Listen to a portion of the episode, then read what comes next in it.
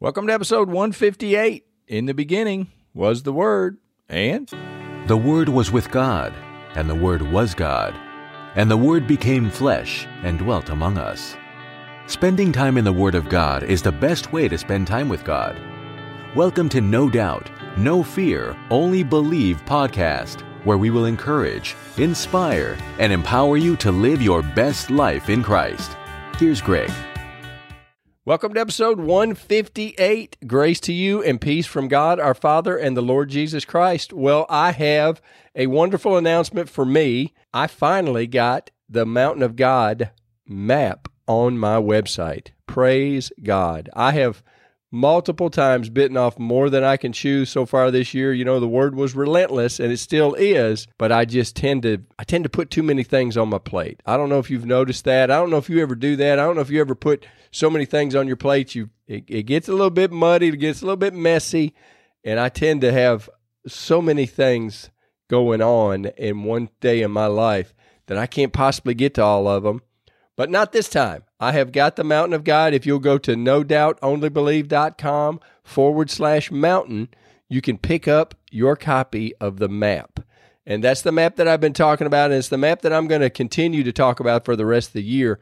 We're going to take a deep dive after we get through this quick little introduction as we go up the mountain. And we are still on, we're on stop seven on the mountain. We call it sanctification and we've got the little it's got a little boy with his hand up if you look at the map but it it says the just shall live by childlike faith and i know we had a whole lesson on faith and hope and love and all of that but i want to reiterate in hebrews 11 6 but without faith it is impossible to please him, for he who comes to God must believe that he is, and that he is a rewarder of those who diligently seek him. In fact, I want to encourage you to read Hebrews 11 and 12 in your spare time. Again, I'm not sure that on the podcast I can assign homework, but that this is your homework assignment if if it's possible. I would encourage you, strongly encourage you to read Hebrews 11 and 12 because we need to the just shall live by faith and we need to get a picture of what faith is and maybe what faith is not I've heard people say that faith moves God, and I don't believe, and I've talked on this multiple times, but I don't believe God's stuck.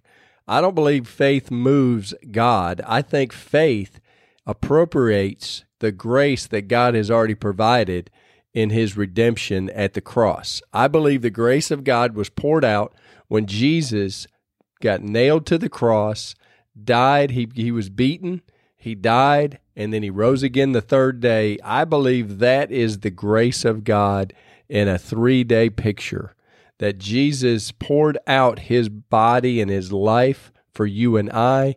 And then by faith, we use the faith that God gives us to appropriate all of the grace that God has already poured out.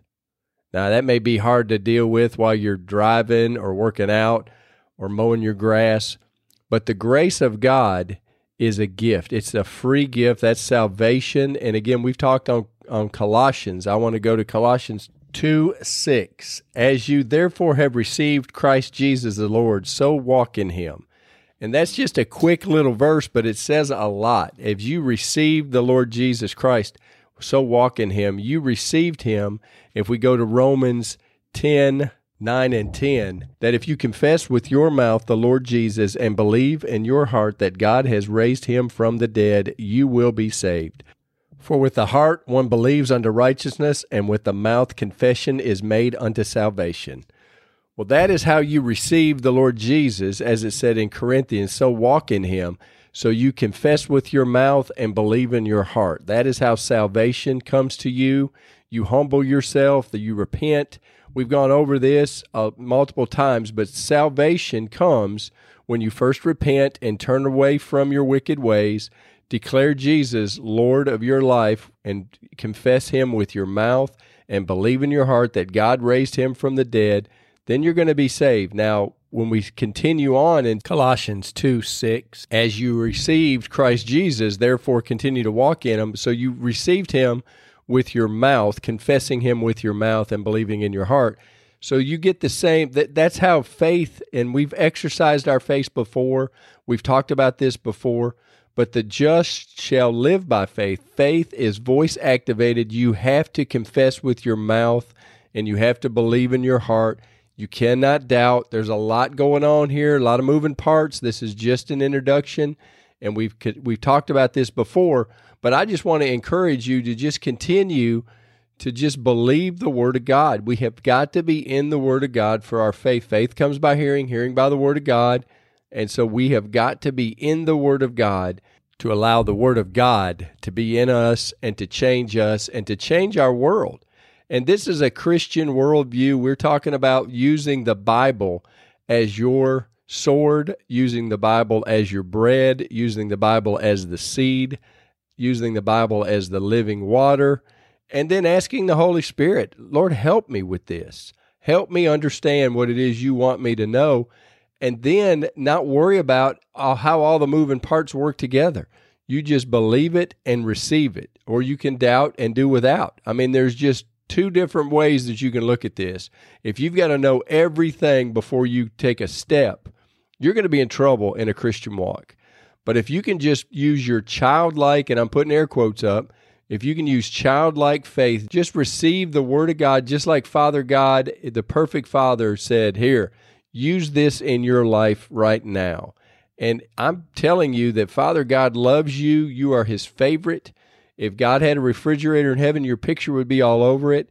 So I want to encourage you to get into the Word and study the Word to show yourself approved, but use the Word of God as a sword and use the Word of God as bread, as nourishment. The Word of God is so key to this, and you cannot grow your faith without being in the Word of God. And it's also because we're on the disciple level, we're up to the third part of the mountain. I label that discipleship, and his disciples abide in the Word. And let's go to John 8 31 and 32. Then Jesus said to those Jews who believed him, if you abide in my word, you are my disciples indeed, and you shall know the truth, and the truth shall make you free. And knowing the truth is where freedom comes. And the only way to know the truth is to understand that Jesus is the truth and that Jesus is the Word of God and the Word of God became flesh and dwelt among us. You know the routine, you know the soapbox moment coming up. If you abide in the Word of God, if you abide in His Bible, you will be disciples indeed. You will become a follower and a disciple and a believer of Jesus. You just continue to stay in the Word. You continue to ask the Holy Spirit, Holy Spirit, help me with this. And just have a communication with God. I mean, and use the Word of God to communicate. Let the Holy Spirit talk to you through His Word. And I'm telling you, it will change your life. If you just believe what you read in the Bible. You you know you're going to get some opposition. There are plenty of people that are going to come against you and come against the word, and people continue to come against the word of God. I mean, that's just one of the rules. It's going to happen until Jesus returns, which, by the way, is one day closer today than it was yesterday. So we are one day closer to Jesus' return, and he is coming back. I don't care what anybody says.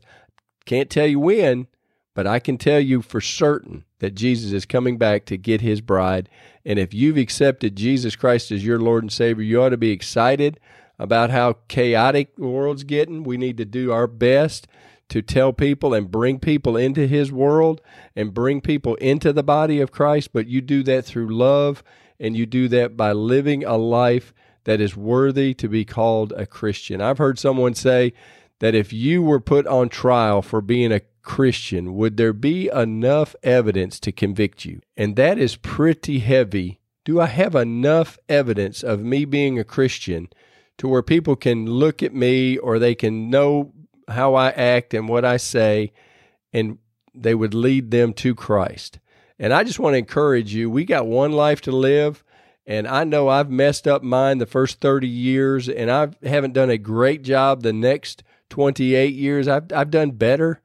But I, I just want to encourage you to to do the best you can today, and then just forget all that garbage that went on yesterday and all the past. because God has thrown it into the sea of forgetfulness.